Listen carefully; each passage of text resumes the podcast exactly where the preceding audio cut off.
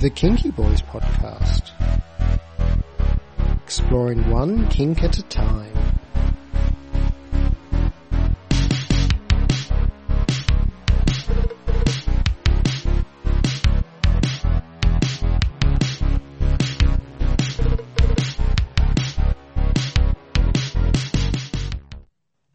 And welcome to the Kinky Boys podcast. I'm Craig and today we have a special guest Azur who will be talking to us about the relationship between fursuits and fetish sex and all the politics and fun and everything else therein. Uh, please go ahead and introduce yourself. Well, uh, let's see. What can I say? Uh, I've been a member of the leather community in general since I was actually not old enough to walk into a bar. I was 18, but looked old enough to to get through the doors. Uh, primarily have been a part of the leather community, but I also have connections to the rubber and latex communities. Um, what else can I say about myself? Currently reside over on the west coast of the United States, uh, which has a fantastic fetish scene, which is what draws so Mhm. many of us out here. I have heard And- that quite a lot. I was I was blown away. There is so much of the old guard that's still left here, as well as Mhm. the new guard. Uh, I actually attended a, a Leatherman's potluck uh, that's held actually in town, in the tiny little town in which I live, uh, every few months. So I was really blown away. And our realtor is a is a or was a Leatherman when he helped us close on this house. Oh really? Yeah, Oh, wow. he he specializes in Mhm. helping to connect kinky members of the community with houses that have play spaces or things that can be repurposed as play spaces. That is so cool. He, he's he's really on the ball. I'll I'll see if at some point he wants me to to name drop for him, but uh, he he did a great job by us and connected us with all the right resources. So uh, I think that that covers the basics. And yes, I am uh, also a furry and a Mhm. member of the fandom, and I think that's kind of what brings us to today's topic. Uh, yes, it seems timely because there has been a news story that's broken about, um, I'm not that familiar with, uh, the American levels of politicians, but a local politician basically got outed as a furry. Correct. Yeah, he. Uh, so to to give you some sense, being councilman of New Milford, Connecticut, is on par with just being a, a city council member. It's Right. it's a very it's a very low tier thing. Uh, Trump was not taking his phone calls, but whose calls does he take? Yeah. Yeah. Uh, but the, the bottom line is it's a very small town, and in small American towns, everyone knows everyone, and everyone knows everyone's business. And apparently, a member of the community uh, got a hold of some profile information from a Mhm. furry fan fiction site. And once one and one got put together, and this member of the community figured out that it was his councilman, uh, Scott Chamberlain, who was associated with that profile, the member of the community then saw fit to open up a Facebook page and start a bit of a witch hunt and get the guy removed from office. Yeah, I can imagine. Um, now a lot of people from what I've read cited not just the furry, but like the fact it was a furry, but also the fact that in his likes and dislikes, he noted he was ambivalent about um in rape. Now, to put this into context, this was a fan work site, so obviously it's like media, stories, stuff like that. Correct. Uh, Uh, the website in question, SO Furry, is a, a very well-known repository Mhm. for furry, you know, erotic fiction. And as such, as part of your profile, you sort of denote the topics you're interested in and the ones you absolutely don't want to hear about. So, for example, if someone is into vor, they could say, I'm very interested in receiving that information and, and seeing stories about that. hmm And if they're not, they can denote that they don't want to see any of that. Please don't bring it to my attention. You'll, you'll probably upset me. Now, this is where he fell afoul of things a bit. The site does prompt you for how you feel about fiction regarding rape. And I think this has always been a controversial topic in, in every adult community. There are some people who hold a very hard line that even play acting at rape is completely unacceptable and encourages the behavior and trivializes people who have been subject to real life rape. And then there are other people who say this is art, this is fiction, it's not real life. Of course we don't condone real world rape.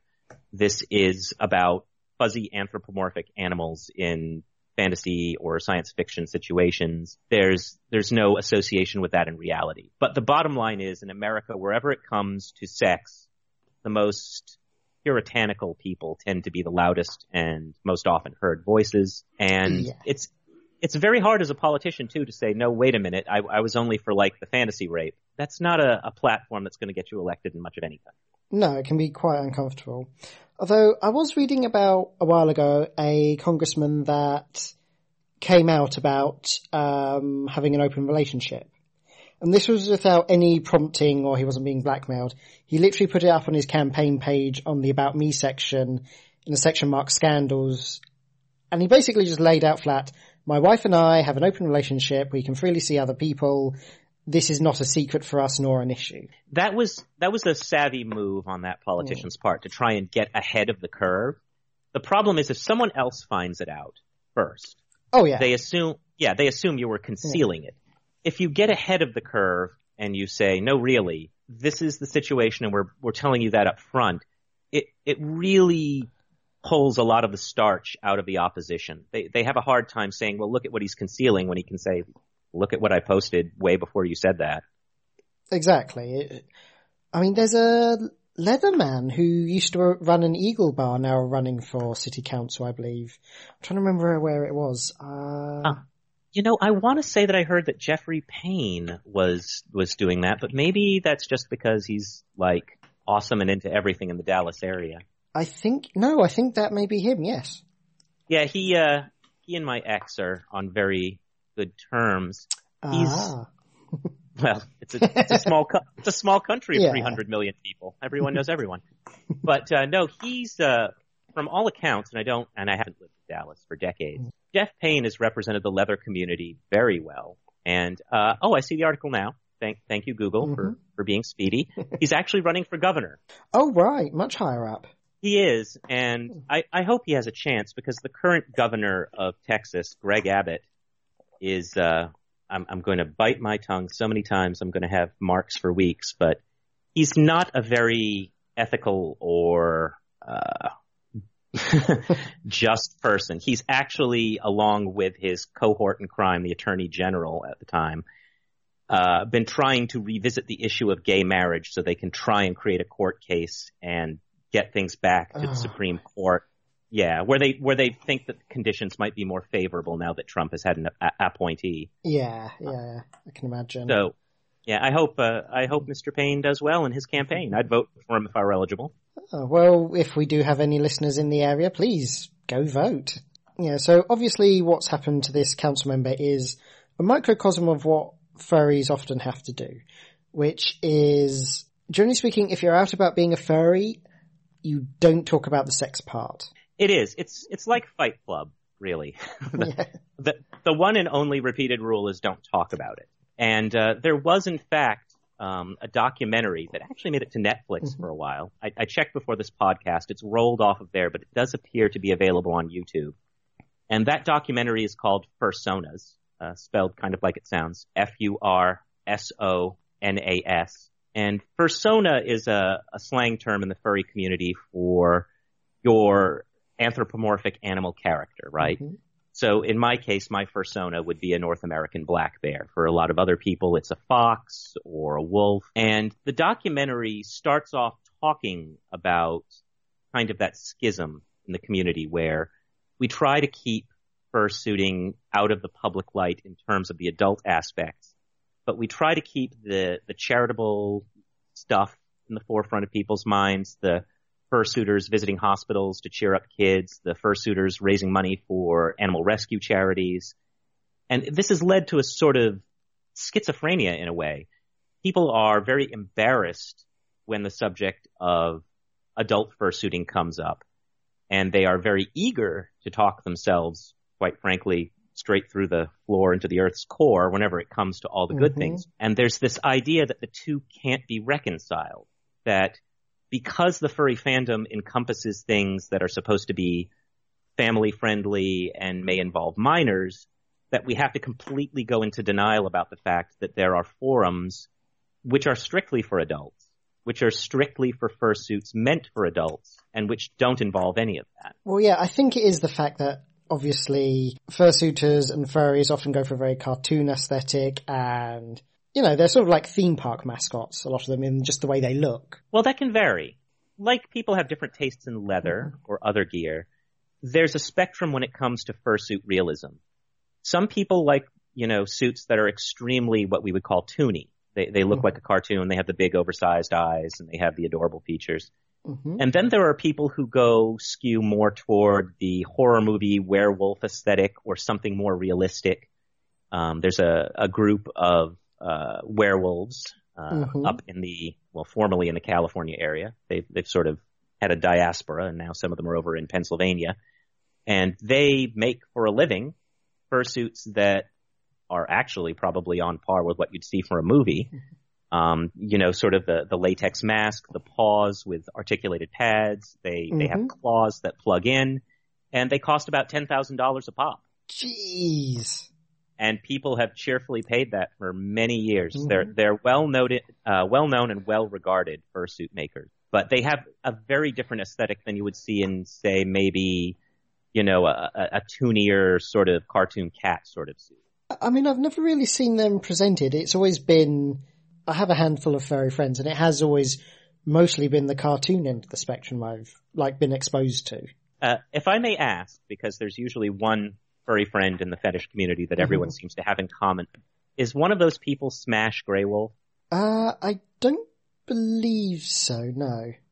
Okay, I was going to say because if he is, he kind of represents both of those extremes because he actually owns one of those uh, fursuits that was made by at the time they they called themselves uh, Verdun Productions or Verdun Manor or Running Wolf Productions. They've had a few different incarnations, and those suits are definitely targeted at the horror and haunt style Mhm. of, of setting. Um, in fact, they are very involved with the haunted house community, and they absolutely do not want to be associated with the fetish aspects of what some people use their suits for, and that becomes very complicated for them sometimes. I can imagine. Yeah, it's a fine line to walk.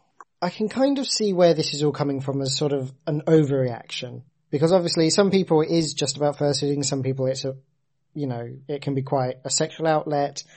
And obviously you have to overcompensate. Because especially in American media, when furries have gotten exposed, it is always about the sexual aspect. That Oh, seems yeah. to be zoomed in on. All the furries I know complained to high, high heaven about, um, what was it? CSI when they did their furry con murder thing. Well, and, and part of that was because, and this is not something people talk about a lot, they had a consultant who came from the fandom and you better believe that when word got out that he had number one been working with CBS on this and number two that CBS had gotten so many things wrong or strange, that guy was not really welcome anymore anywhere. The fetish community was like, what the hell, man? That's, that's not anything at all like the reality. And the, the non-fetish side of the fandom was like, you're making us look bad. So that's, that's part of this media aversion you see as well. Uh, first rule of Fight Club is don't talk about Fight Club. And people who talk about Fight Club tend to get beaten out of Fight Club. I mean, here's the thing. I'm pretty sure I, obviously I don't know, but I get the impression he probably tried his best and advisors can only do so much. They're not the writers of the program. Right. And, and some of the things that, that went on, there was an interesting reaction because people said that is really inaccurate and wrong. And I'll tell you why. It's because if I could do that, I totally would do that. And uh, what, the thing that's most often referenced is someone had a fursuit that was lined with latex, uh, so that the the victim in the, in the story has a fursuit that's got a complete latex inner lining. So it we won't go into CSI level detail, but let's just say it holds in the Oh autopsy. And and people were like, you can't stitch or, or glue latex properly to, to fursuits. Believe me, I've tried. so it, it there's there's that again that schizophrenia going back and forth with that totally doesn't happen. Not that I would get happen. I mean, talking about this, it sort of brings up uh, memories of last year. Um, in the UK, they aired a very high publicity documentary on puppy boys. Uh, the one with Sentai Spot. Uh, yes, that's the one. It's made it over to this side of the pond as well by now. Oh, really? Oh, brilliant. I've actually chatted with him a bit, and and I I have some thoughts on that later. But you first. Well, I was going to say, it brings up two things to me. Obviously, on the run up, there was this huge discussion and, you know, everyone was talking about whether it's good for puppies to take part in this or not. And obviously it divided into the two main arguments was if you don't, they're just going to misrepresent it, whereas if you take part, you'll have a degree of control. And the other half was this is private and I don't want it being talked about. And I think obviously anyone that is going to take part in the documentary probably will be edited and presented in a wholly unsavory way. As flake. Yeah. And honestly, that was hmm. our concern over here in America when we hmm. started hearing about it. You know, our first, first of all, and let's be very, very honest about the roots of puppy play. Puppy play didn't spring from the earth completely unbidden. That too comes from the furry fandom. We were making Mhm. leather masks and doing all of that very early on, and then like a lot of other things, cultural appropriation. Is that appropriate for the furry fandom? I don't know if that term even applies, but Uh, it's I'd say more evolution than appropriation. I would I would go with that as well. Yeah. It, it caught on in a way that a lot of us didn't expect.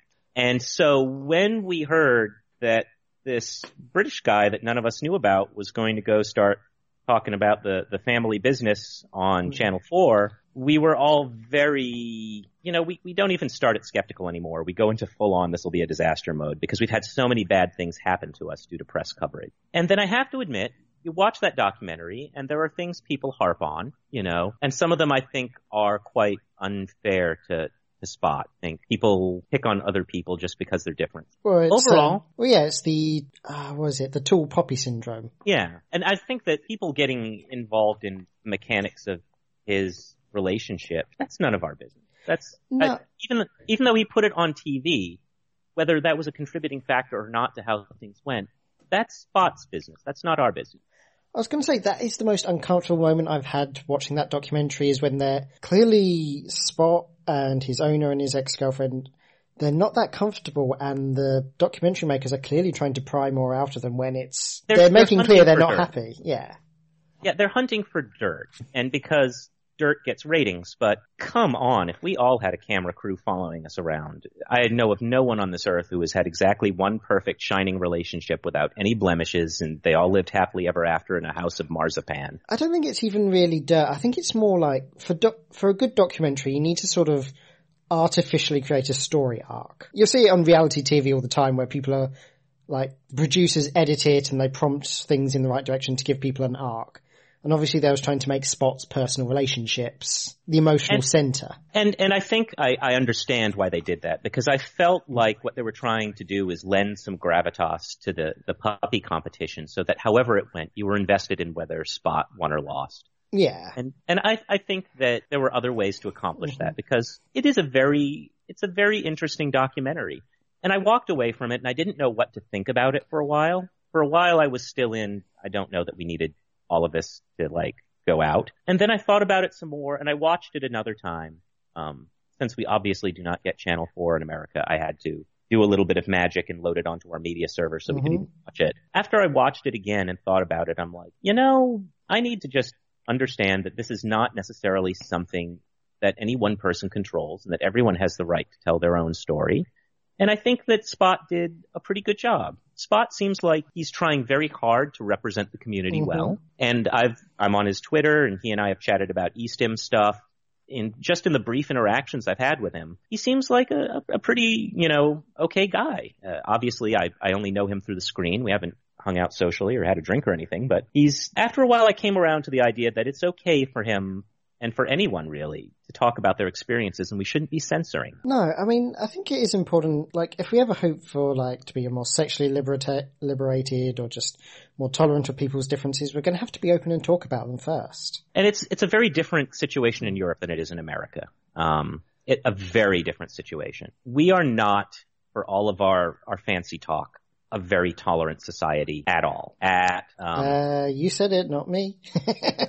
Well, I'll, I'll give you a, a very different example. Um, if I sound a little bit hoarse, it's because all of us have been choking on wood smoke here in the Portland metro area for about a week and change. There was a local kid, 15 years old, Mhm. who did something incredibly stupid. He was playing with fireworks during a burn warning at the very core of the most beautiful forest land in the Columbia River Gorge, places where people go to hike, even get married and stuff. And he set it ablaze. He has pretty much been the ignition source for about 15,000 acres of burning forest land. Mhm.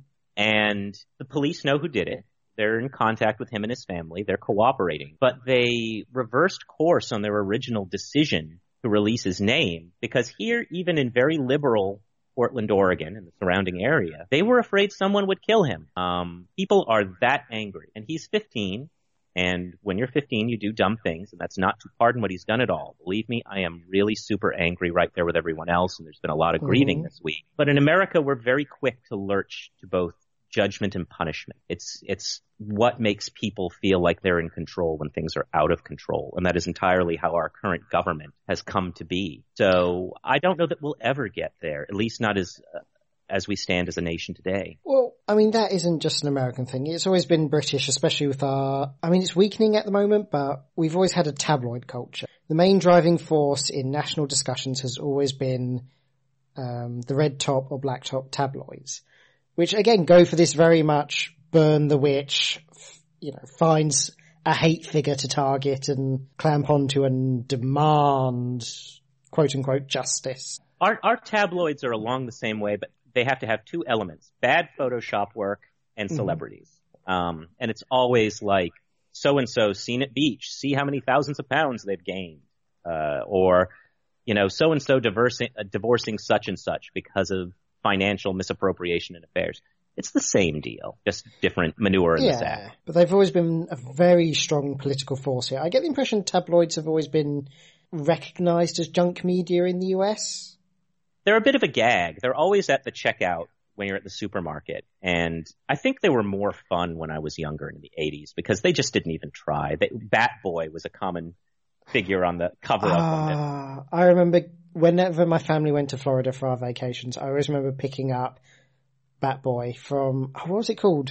Uh, I think that was in the Inquirer. I can't remember if he was yeah. Inquirer or one of the others, but you know, he, he became almost like a mascot for them. And that's the same mentality, I think, is that, you know, they don't take themselves seriously, but in recent years they've, they've become more about politics and celebrities as opposed to Loch Ness Monster seen having latte.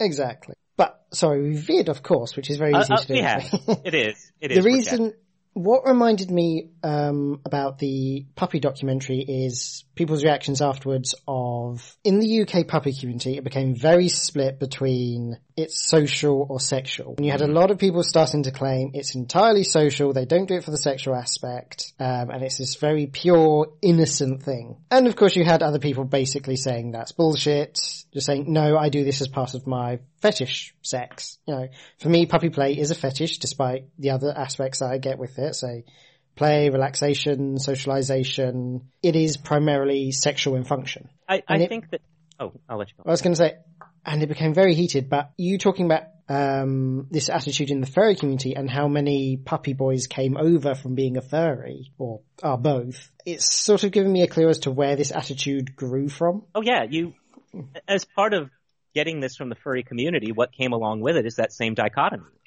And I run into both types of pups. There are some mm-hmm. pups who literally just want to come over and be in gear and have their head mm-hmm. in my mm-hmm. lap while we watch a movie and I pet them. And then there are others who want to be put to more extensive use, we'll say. Um, there are some people who want to just be four-legged pups. There are a lot of us in the furry fandom who have for a long time easily reconciled having anthropomorphic features for dogs. So there are even other types of play around that. Like I myself have a, a, leather bear mask that was custom made for me that I wear during scenes. So there's there's a whole range of stuff in there, and people are always at work trying to say, well, it has to be one thing or another to be a purist. And you can trace this easily back to not just the furry fandom, but the old guard versus the, the new guard debate that has always sort of mm-hmm. orbited around the leather community. And it does bring up something, because wasn't there a documentary being made of a uh, FurCon? Well, here's the thing that uh, Fursonas documentary that I mentioned earlier, mm-hmm. that was one example of someone trying to do that.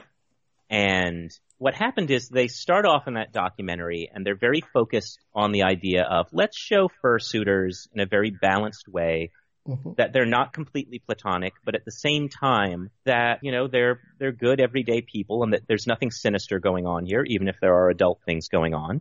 And what happened is when they went to go and film at Anthrocon, which is a major convention in the Pittsburgh, Pennsylvania area, and is run by an individual, Dr. Samuel Conway, whose uh, furry name is Uncle Kage.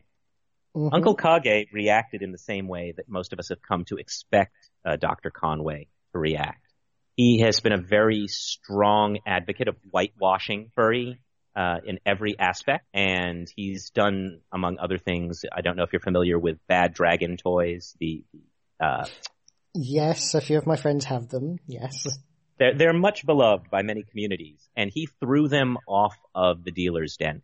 He felt that they, even with the measures they were taking to conceal their stuff, that it wasn't good enough. They just had to be gone. And there were many other businesses that he sort of denied as well.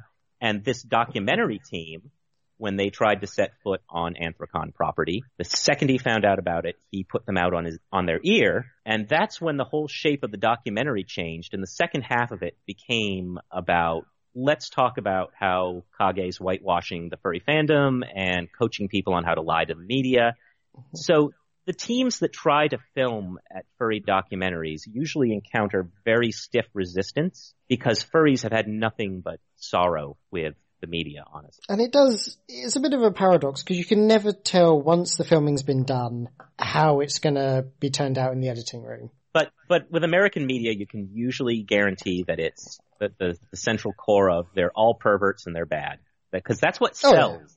That's that's what really sells. The only way I could see this really going is if it was made by furries, for furries. If the furry community got together and said, okay, we are going to basically put out, what would essentially be a documentary PR piece. Now you see, it's interesting because in that Fursonas documentary, they have a lot of footage of Kage with his closed door sessions where he's trying Mhm. to counsel people on how to stay away from the media. And one of the very first things he touches on is a very common theme that you will hear throughout the community, which is there's always someone who thinks they're going to be the white knight on the charger who's going to ride up and be the one to represent the fandom and say this is how it really is and all of you can now stop demonizing us because we're really great everyday people and it always falls flat.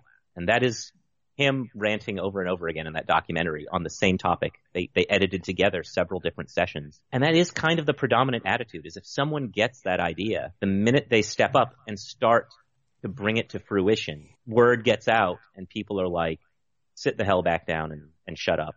You can be on the bus or you can be off the bus, but you can't be reporting about the bus. Which I think is sad because, I mean, the only thing I can really liken it to is sort of like the gay rights movement where there was this big coming out is standard now. It is expected of you to, you know, in your later teen years, early adult years, come out and tell people close to you and around you you are homosexual. This was not always the case. You know, you go back 50 years to the 1950s, 60s, even 70s. It was meant to be something you would ke- keep to yourself. Because if you came out, you would open up to harm and it just wasn't the done thing. And the whole process of encouraging people to come out was so that gradually over time, people realized they knew gay people themselves and it became more transparent that all the stereotypes and horrible things people thought weren't true.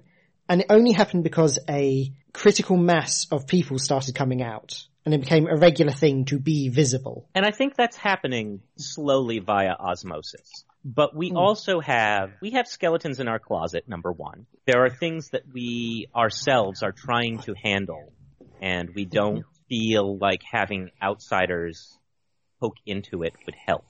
And I'll tell you one of those big things, and it has really become a raw nerve given the current political situation, not just here, but globally, is there has always been a subset of the furry fandom that identifies with certain uniforms and iconography, and probably guess which one. Yeah, yeah, yeah.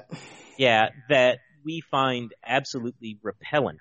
And that brings in the whole First Amendment versus common decency debate, you know, freedom of expression versus you're enabling people who are venerating a, a loathsome fascist regime from the past. It gets rough. It really gets rough. You know, we've, we finally managed to take a consensus that these people do not have any place displaying any of that iconography or those uniforms in public spaces. Just, we don't want it.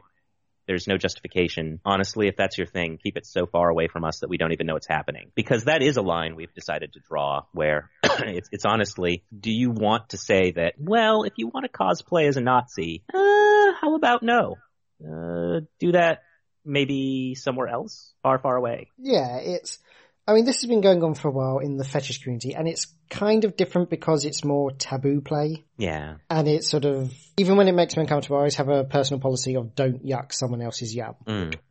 And so long as it is just in the bedroom and I don't have to see it. As soon as it starts coming out into your social views and your ethical views, then, you know, just. Some of them, some of them have gone that far and that's why we get uncomfortable. You know, it, Oh yeah. the, the iconography alone is bad enough, but the problem becomes a lot of these folks are really just trying to get attention and troll.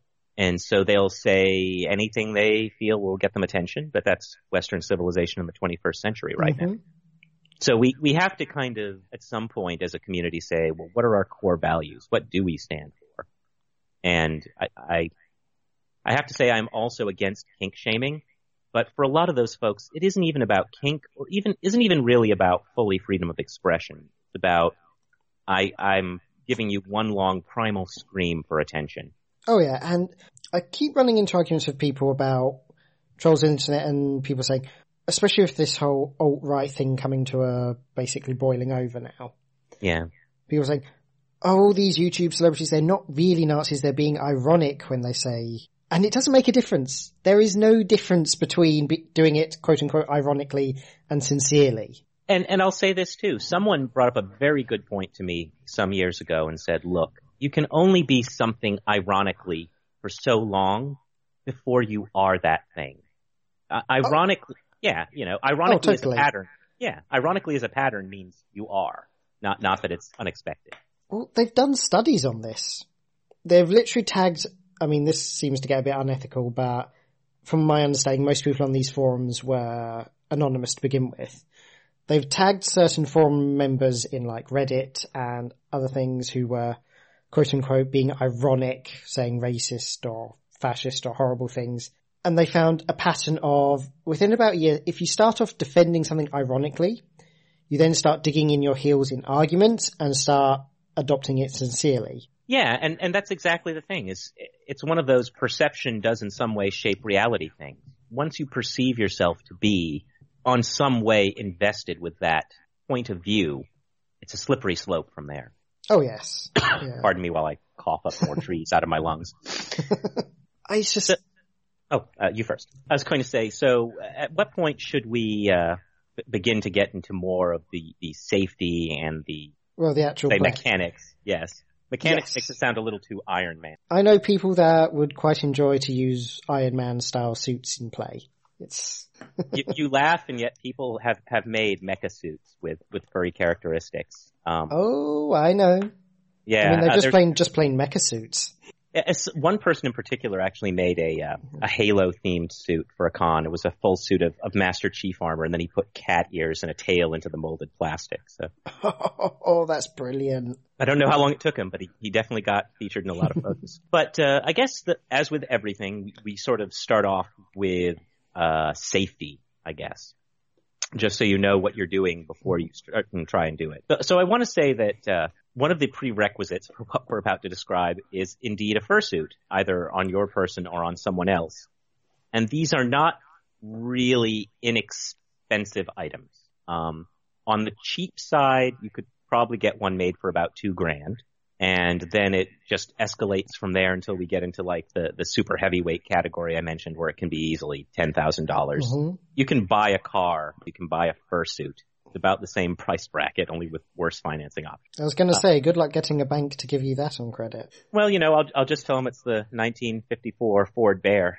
Um, but uh, so that's that's one thing is before you commit to spending great gobs of money, what a lot of people in the fandom do is they hang out with someone who's a fursuiter, someone that they form a rapport with. Asking to wear someone's fursuit is a very intimate request. That's that's like asking to wear someone's face. So it's not something you do trivially. You really have to know someone well, and it pays if they know that you're curious about fursuiting and that you think you'd like to get one yourself. But before you commit to that much money, you'd like to have the experience to see what it's like because you're going to want to know what it's like before you commit to it. It can be hot, very hot, um, and I mean that in the in the BTU sense. Um, it can be very sweaty. It can be uncomfortable. You can have some breathing issues if you don't have proper ventilation, and you will definitely have a limited field of view, a very limited field of view. Even when people are out casually in fursuits, to minimize the risk of someone either like walking into traffic or tripping over a brick or, and it's, it's awful to say this, or having someone sort of victimize them by like yanking on their suit or Uh-huh. assaulting them. We, we usually have spotters. A spotter is someone who would accompany you in a public space to help you navigate, to help you with tasks you can't accomplish with pause or, you know, whatever. Uh, sometimes we humorously and somewhat less charitably refer to them as furless lackeys. So if you, if you hear someone at a furry convention say, you know, my furless lackey is over there, it's, that means your fursuit spotter is over. So there's, there's the preliminary. Um, in terms of what to do once you're in the suit, first thing is get a sense for your field of vision. So you know what you can see and what you can't see. Uh, it's very hard sometimes to wear a fursuit and have a proper field of vision without looking very Mhm. awkward and self-conscious. People often practice in front of a mirror. It takes a while to be able to maintain proper eye lines and so on so that you look reasonably natural in the suit and so that you can also see. You want to definitely think about cooling. Cooling is the number one thing. If you're going to get in trouble with anything in a fursuit, Nine times out of ten, it's because you're not hydrated or you're Mhm. running too hot. Uh, for my own fursuit, uh, I have a cooling vest. It's the same type they use in NASCAR. It has packs in it that can be charged quite easily. Either take a basin full of ice and stash them in there, and they will turn right. solid white. Yeah, and then over time, as they absorb heat, they go back to sort of an oily, liquidy state. Um, and they're completely non-toxic. So if one were to rupture, it's I think it's like vegetable yeah, oil it was based or something. safe. So I have one of those. I always make sure before I go out fursuiting that I charge up those, and I have a, a full set of ice packs. Those last for about maybe three hours tops. Uh, it depends on the time of year too. Yeah, I can imagine obviously like summer or if you're living in a place like Florida, it'll, you know, closer to the equator, it'll probably, you know, you'll need that all year round. One of the things Oh. I have seen, I've seen someone try an experiment to, um, put in a computer liquid cooling and fan system, actually build it into their fursuit. I'm not sure how effective it was, but I thought it was a cool idea to start with. So, in terms of fursuit safety, uh, one of the things that uh, has been mentioned is using fans to cool fursuit heads, and I would say that that is a, a method a lot of people use. It's not one that I use per se. Uh, I'm reasonably uh, heat resistant myself after many years of living in hot climates, but um, it is possible to get that done sometimes even on the floor of a convention at the dealer's den. There are people who will take your head and while you wait, install what's basically a, a, an AT computer case fan into your head with some power source. Uh, we're talking like a. Sorry, my Alexa just tried to get in on the action. Oh dear. Oh, Amazon, the things you are getting today in your database of words I've said. Uh, let me go turn that speaker off. but as I was saying, um, you can get that installed with a power source. It's usually like a 30 to 40 millimeter fan, and it provides pretty good airflow um, if that's something you'd like. And it's also very good for keeping your head from getting too sweaty after the fact. Yeah, I can imagine. I mean, they, It is. those fursuits really don't breathe, do they? Not as much as you'd like. No, I can imagine thick, thick fur, and there's probably a lot of foam in there in a lot of them.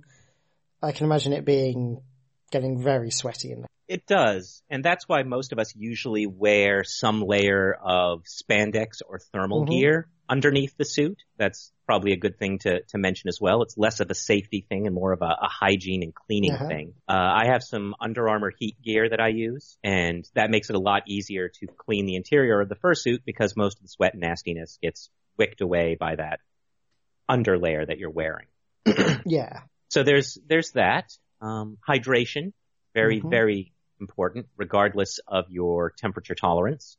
Um, once upon a time, I gave ice cold water to a fursuiter and got my first lecture on how water should be closer to room temperature. Just because you don't want a large temperature differential between someone's core body temperature and the water that you're providing, uh, you're going to want a good long straw Yeah. to drink that. Yeah.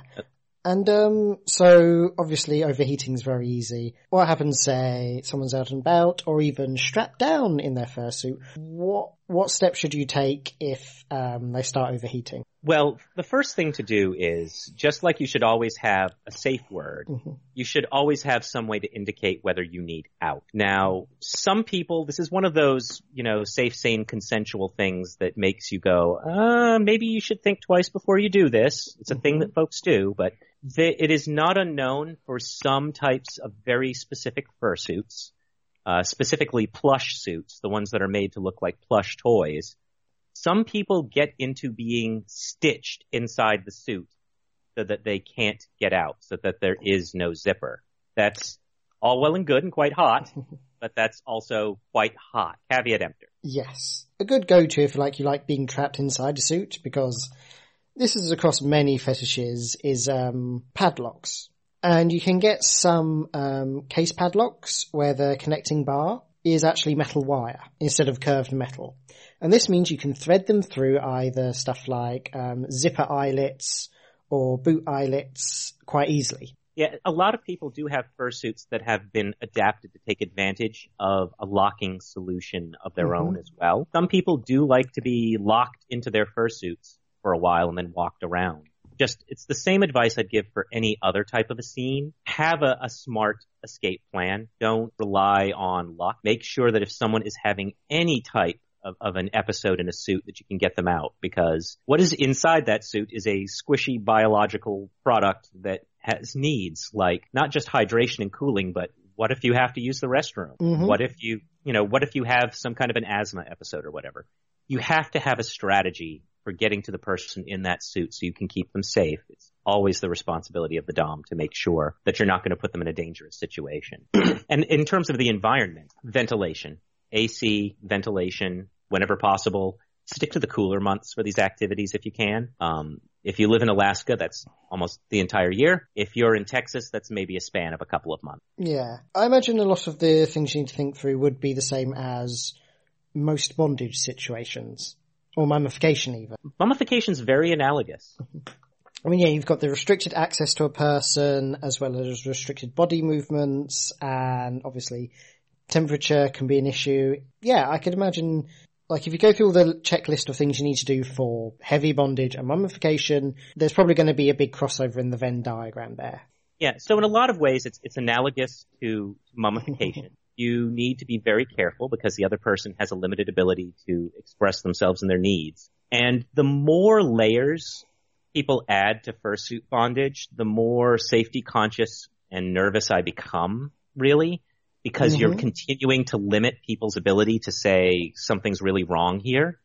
I have a friend who's very dear to my heart, but he's also very into some extreme scenes and he likes, among other things, fursuit bondage in breath play situation. Ooh, I can see why that would make you nervous. Yeah, he's he's got a, a very hot picture of him in his fursuit, mm-hmm. and he's inside a large balloon into which another balloon has been inserted so that the inner balloon inflates and presses him up against the outer balloon. That's something I would not be comfortable doing. No, I can, I can see so many ways that goes wrong. I, I could see many, but he's, to be fair, he's also into some pretty extreme stuff, including firearms play. So we've, Right.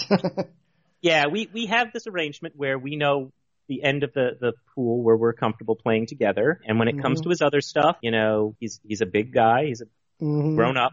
He can make his own decisions, even if I sort of like arch my eyebrow and say, uh, I'd really like to see you a year or two from now. Could you not do stuff that shortens your potential lifespan? Asking for a friend. Friend is you.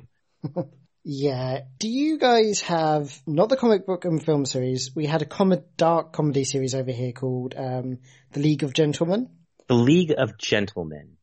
It, It- sounds familiar. It's a very dark and twisted um, comedy about this little isolated English town called Royston Vasey, where a lot of weird and odd characters live. And one of the famous scenes from it is there's sort of like a sex group, like a swingers club come cult, run by a figure that calls himself Daddy. And it all goes a bit wrong when everyone in the group got put into inflatable bondage suits okay. and had their um, oxygen supply linked up to a pump. Oh jeez. and it it's a dark scene because um, obviously he's periodically turning it off and on to do the breath play thing, and he says the the safe word is Julia Bravo, and it gets very dark because he has a heart attack while the oxygen's off. Oh. And so you just have this very dark scene of all these people bumping around in giant balloons, like calling out Julia Bravo.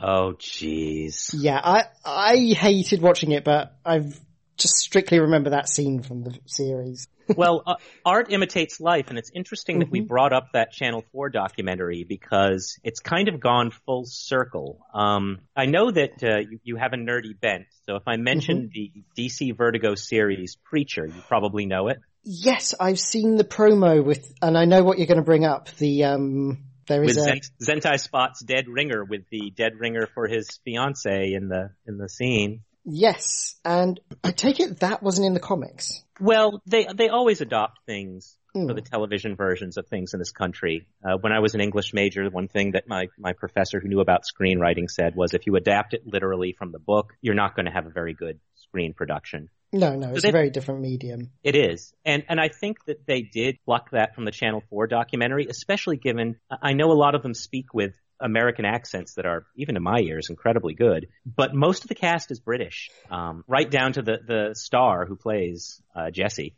Wow, so it's on on my list of things to watch along with the rest of Game of Thrones from season five and all that. I mean, the only thing I've actually managed to make myself watch is American Gods. Uh, American Gods I have not watched yet because I actually wanted to get through the book one way or another, finally once and for all. So I'm listening to the audio adaptation where Mhm. Ne- Neil Gaiman actually narrates parts of it. And you know, one thing I've got to give Mr. Gaiman credit for is he is so candid about sex and fetishistic behavior and so on. It, it really does add a lot of realism. Oh yeah, totally. It's um, I mean, I remember all my friends have watched it and we was all talking about how are they going to do the Bilquis scene. I think you might be ahead of me. I'm, I'm about 50% of the way done. Ah, I won't spoil it for you, but yes, Bilquis gets interesting. there there have been a lot of things because the edition I'm listening to is the one that had the chunks that were originally cut that Neil Gaiman said he would like to have put back. Right, I see. So there there are other things I'm working through. It may take a while. I'm approximately 10 hours into the book with about 9 hours left to go. but it makes for a good commute. I'll, I'll say that. But uh, no, you are you are correct if you thought that that scene in Preacher looked familiar. I actually brought it to Spot's attention when I saw it, just because I was like, uh, I don't know if you get this in the UK, but you might want to know if uh, if someone mentions Preacher that uh, you're kind of sort of by proxy in effigy in it. Wow. It's a good it's a good suit though. I'll, I'll say I looked at it and I was like, actually, uh, you know, maybe Spot can ask if he can bid on that prop. Well, when you've got a filming budget, you can do a lot. Uh, Yes, you can. Uh, very impressive rubber work on that Dalmatian. Mm-hmm. And this is, of course, where we're going to find out that some septuagenarian was inside it the whole time. Oh yeah, obviously. Yeah.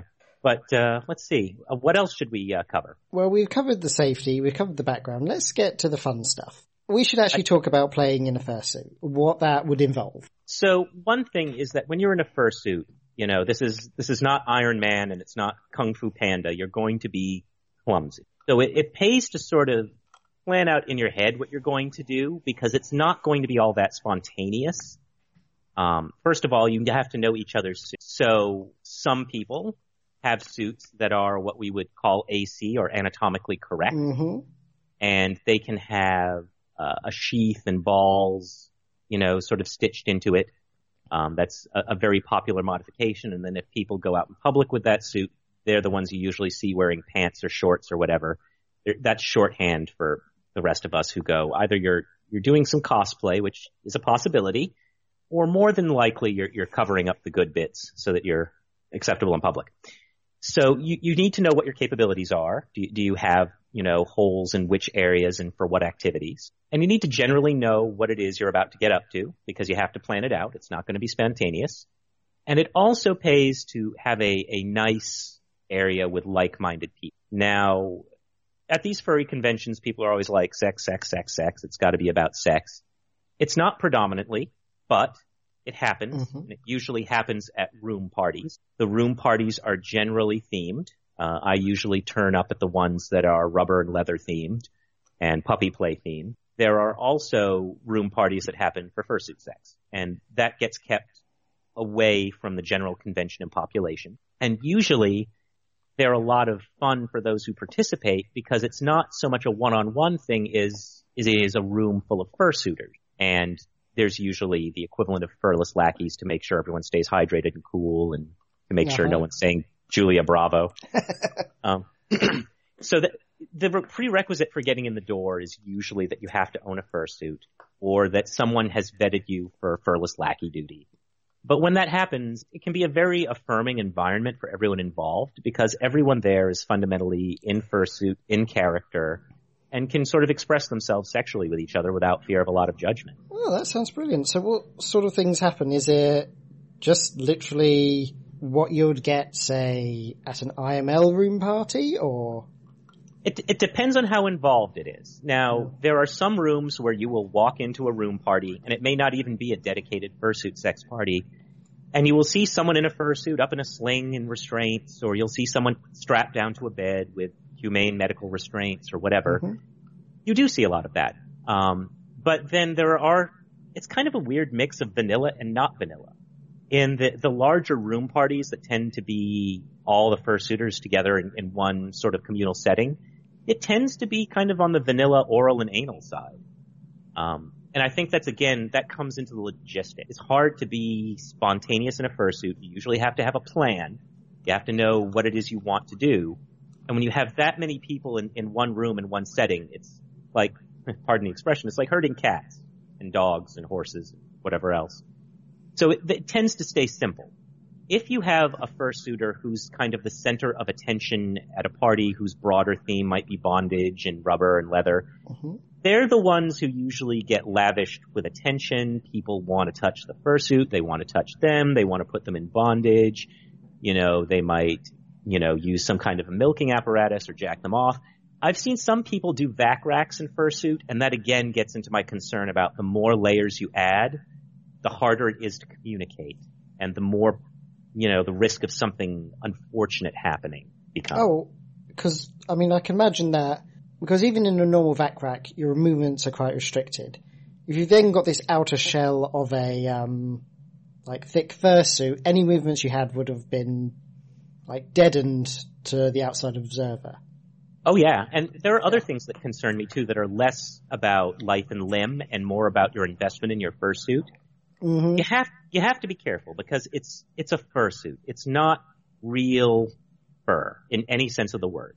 So it doesn't heal. It doesn't grow back. If you pull on your fur too hard the wrong way, it's going to fall out. You're going to wind up with bare spots. Those will be bare spots for the life of the suit. And when I see someone in a vac rack, the first thing that makes me cringe is the heads are largely made out of foam. And if you have your muzzle straight up and you're applying the vac rack down, you're yeah, is yeah, you're going to wind up looking like a Nickelodeon yeah. character that just ran into a wall. you're going to look like. So you, you have. Oh, say again. Well, I was going to say some models of vac rack, um, these are the ones I prefer to use, are the ones with the head hole.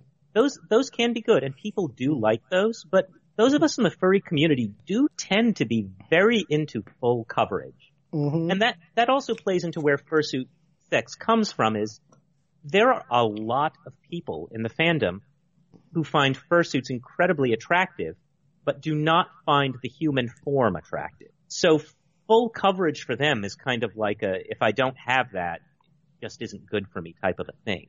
So they're, so they're actually turned off by humans? Or like? You'll find a good number of those. They're very attracted to anthropomorphic characters. They're not very attracted to the human body. I'm sure they're, you know, if I were to, to go and bring my boy up from upstairs to talk about it because his doctorate's mm-hmm. in psychology. I'm sure he could talk about all the mechanics that go into that. But you you will find people where you're like, hey, do you want do you want to make out or or do you want to go play or do you want to do bondage or do you want to do anything with a human? And they'll be like, um, not so much. It's not my thing. And then if that same person walks downstairs in a full fursuit, you'll see them like pivot their head all the way around and go, oh, oh, I didn't know that you were actually attractive. You had to put on your face there, didn't you? Right. Okay. So that's a, that's a big thing in the fandom is full coverage for a lot of people is not optional. It's mandatory. And for a lot of people, fursuit sex the primary way in which they relate to other people.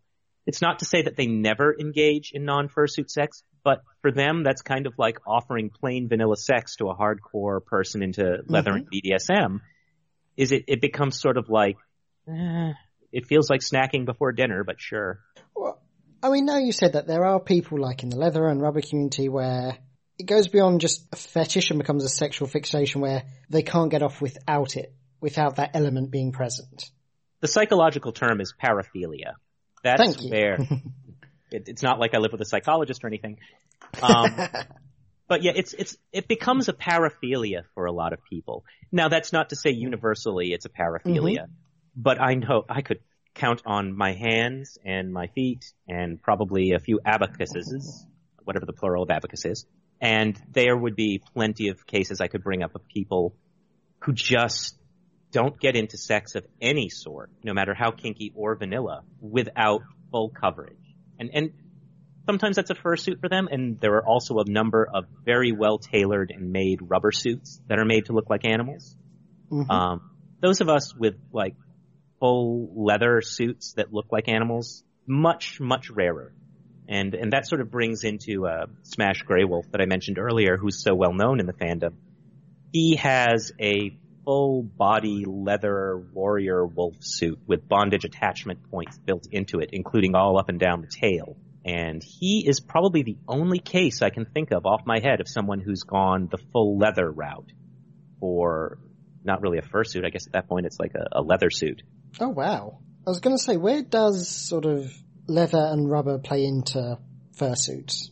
So a lot of people attempt to combine things that they're into. Mm-hmm. So if you have a fursuit, some people have leather restraints and harnesses and, you know, other items that are sized and tailored not for their body, but for their body mm-hmm. in the suit. And there's, there are a number of leather vendors who are also usually on the floor at these furry cons, uh, at Anthrocon even, you know, Kage hasn't driven all of them out. Uh, there's Legardo Leathers. Legardo is at just about every furry convention I have ever attended and he will measure you right there on the spot in fursuit for cuffs and for harnesses and for whatever else. And he'll tailor them for you. In some cases, he has fursuit sizes readily available right there on the floor so that you can later on take them back to your room and do something fun. Um, there's also another leather vendor, but he's more about creating stuff that's BDSM related and pup play related. It's Swinehound Leathers. And okay. I own one of their paddles, absolutely beautiful masterwork with like bear paws and really mm-hmm. elaborate work and brass. And I almost feel bad every time I use it just because I, I, can see the leather flexing and I'm like, it's gonna wear, but it's really good and it's meant to be used for this. So th- you will see that there's a lot of, of crossover with that. In fact, actually the leather worker who did my leather bear hood is a member of the furry fandom as well. Sadly, he stopped creating uh, the masks he was making. I think the demand was a little high for him because everyone loves them. I think I got the last one off of his production line before he stopped. Okay.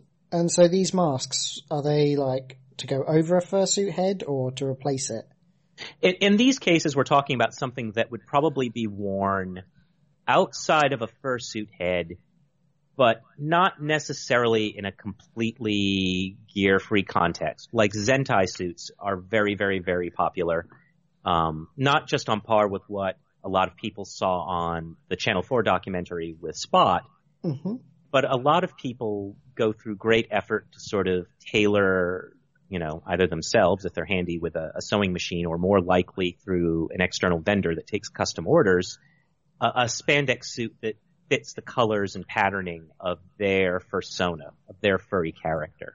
And that would definitely be a context you frequently see people wearing those heads with. And that, that also gets into one of those situations where con staff usually has to figure out, because there are so many possible combinations, mm-hmm. what gear is legitimate for the halls, and it's sort of like a, okay, fine. And what gear raises a red flag. So the spandex suits usually get people looking twice at them. Yeah, I can imagine. Because, I mean, spandex reveals everything. It does. And for people who want to let it all hang out, that's what quiet room parties mm-hmm. are.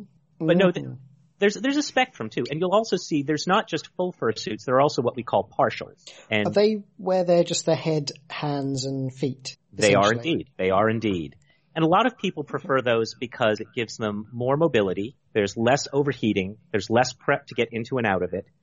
Um, they can wear a wider range of clothing with it, some of which may be mm-hmm. their everyday clothing. So they don't have to worry about getting something special tailored or sized for the outside of a fursuit. But you, you'll see a lot of mixing and matching and combinations and people trying you know, in, in, public, you'll see people trying different combinations of fursuit items. In private, in these room parties, you'll see people trying different elements of fursuits with other fetish gear to sort of alter, augment, change, somehow or other, you know, remix things together. I mean, I imagine you can get so many combinations out of it. You, you really can. And that's why people love to go to the conventions. Every year there's someone who's got something new, whether that's G-rated or more than G. Um, mm-hmm. Microcontrollers and lights are becoming a big thing right now.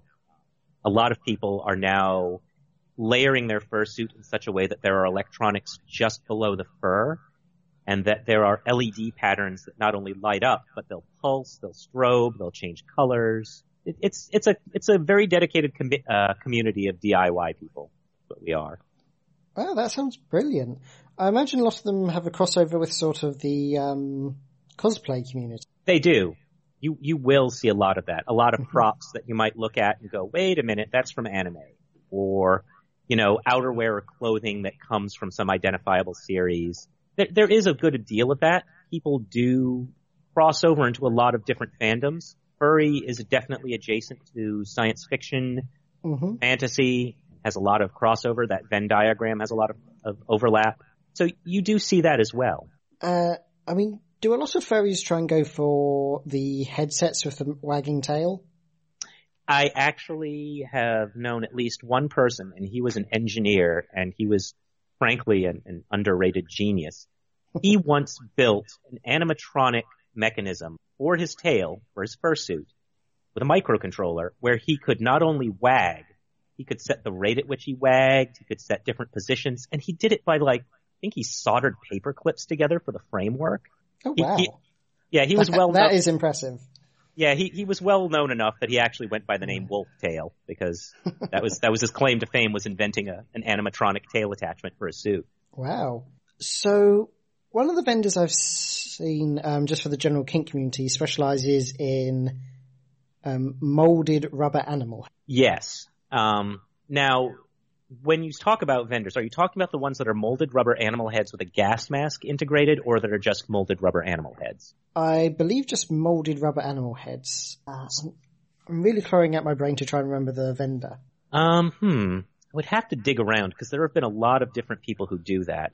The one that stands out to me is, um, I know you've seen my recon profile. If you've ever seen the one mm-hmm. in me of, of, in the full body neoprene suit with the, uh, the rubber horse head, that yep. is actually, that is actually a gas mask I'm wearing that was made custom. Really? That there is a, a, a person in the community, it's down in the San Francisco mm-hmm. Bay Area, who does, I think the uh, business name he went by was Wild Gas Masks. I don't know if he's still using that these days. But he does rubber animal heads with an integrated gas mask component. And that was me trying on a friend's uh, horse head and, and neoprene suit at a at a play party at a fur con further confusion. And it looks like Wild Gas Masks is indeed still up and going. They've got their website going and a, a very fetching picture of someone in one of their dragon uh, masks and a full body rubber suit right now on their front page. I'm just looking at it now. Yes, yes, they do. So they, oh, yes, I can see the ventilation just on the side of the snout. Yeah, I've I've constantly asked them if they would do a bear, but they have a limited number of molds due to the way the production works. They kind of have to pick their shot. Yeah, I can imagine. Although bears, I have to say, are quite common. Not so they, much as like foxes and wolves and dragons, but we're, we're one of the tent poles of the furry fandom. Yeah. But at the same time, canines, felines, um, and horses outnumber us by a, a fair amount. And it's, it's not necessarily coincidental. It's because people in the furry fandom, they tend to latch on to it very early on in life. There's mm-hmm. usually something they see just like with every fetish, that, that sort of triggers a, a combination between arousal and anthropomorphic animals, right? So a lot of people, when you ask them what was your inspiration for getting into the fandom, they'll talk about Disney's Robin Hood, You know, that's one that people talk about all the time because Robin is always in bondage situations and has a rather charming Yes, accent. Um, people talk about SWAT Kats who are frequently in bondage situations and have this male bonding buddy buddy thing. Um, in my case, when I was a kid, because I'm horribly old as, as dirt, it was the new adventures of Flash Gordon for me, who had uh, Prince Thun, the Lion Man, who was constantly in a loincloth and bondage situations. Um, so everyone has something that usually trips that trigger, and I think that the bears, we're, I don't know that we're front and center of a lot of the things that inspired people back in the previous wave of the furry fandom. Um, I think that was more sort of the Road Rovers SWAT Kats era that we're dealing with right now. Yeah, I, I've always been surprised sharks haven't become more popular with sort of my generation. Just because I remember one of the staple cartoons of TV growing up was Street Shark. You know, it, I think it depends on how approachable they seem. There Hmm. are people who do marine life. Uh, I know of one uh, British person in particular who has a full body orca suit that's made out of rubber because you wouldn't really do that in fur. Yeah. And and then I know someone here in America who has an orca fur suit where they actually did it in fur. It looks good, but at the same time you're like furry whales. Very odd evolutionary twist. Well, yeah, it's not, but I mean, that's part of the fun of it is you can do your own thing. Uh, I see a lot of hybrid, like, in the online illustration, I see a lot of hybrid characters. Like, That's- you'll get a wolf with antlers, or wings, or, there are a lot of, of chimeras in the fandom, people who are hybrids of one thing or another. And I think that comes from a couple of things. Number one, it's very, it's very important to people in the furry fandom that they feel unique and that they stand out. And after you've gone through the entire spectrum of rainbow colors for animals, then it becomes a little bit more like what makes me different from Big Cat Anthro number 384. And so people often turn to hybridization as one way to express themselves, where they will take characteristics they identify with from more than one animal, because then they can make something that feels more unique to them. hmm. I mean, it does allow for a great degree of um, creativity and, sorry, I forgot what I was going to say. That's okay. um, I th- think maybe we should start wrapping it up now. Pro- probably, I think we've we've gone over the the uh, Mutual of Omaha's Yeah. Wild Kingdom exhaustively. Yes. But uh, I, I would say the last thing uh, I would recommend is if anyone is interested in, you know, fursuiting in any capacity, so that's, you know, for G-rated or, you know, NC-17 or more rated activities, your best bet is really to go out and find some fursuiters and talk with them and discuss your interests. Um, there are forums online for that. Um, as as always, Fur Affinity is where a lot of us hang out. Um, that is a uh, very well known website for sharing art, and people sometimes share pictures of their fursuits or socialize there. That's uh, furaffinity.net, spelled Mhm. more or less like it sounds. Um, and there are other places too. Uh, Telegram is becoming the the new happen and night spot where we all hang out. If you know someone on there and get an invite to a channel, you might be able to chat in real time with some folks about it. Yeah, great. Um, yeah, I. Th- are there many local um, fur meets?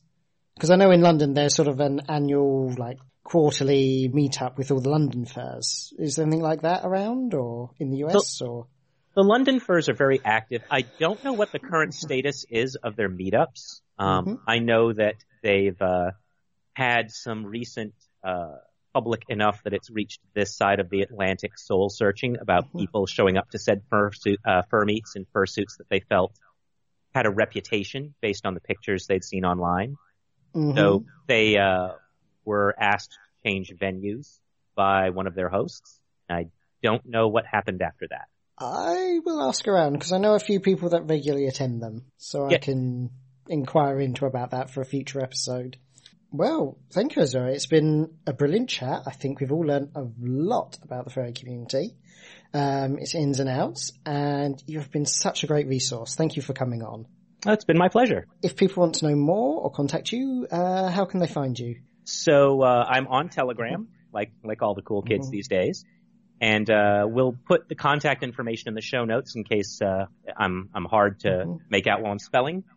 But you can find me on Telegram as at sign Artair and that's spelled A R T A I R G E A L. Or you can find me on the kinky.business instance of Mastodon as Arzhur. And that's A R Z H U R. Thank you. Um, as always, it's brilliant, brilliant to have you on. Um, and if our listeners wish to contact or write in on this subject or any subject they wish to introduce or talk about, we have the Kinky Boys podcast email, which will be in the show notes. Uh, we're also on Facebook on the Kinky Boys podcast Facebook page. You can contact me personally on Twitter at MouseSeaboy, or I am also on Mastodon at the kinky.business instance under at Boot Black Cub. Uh, as always, thank you and good night.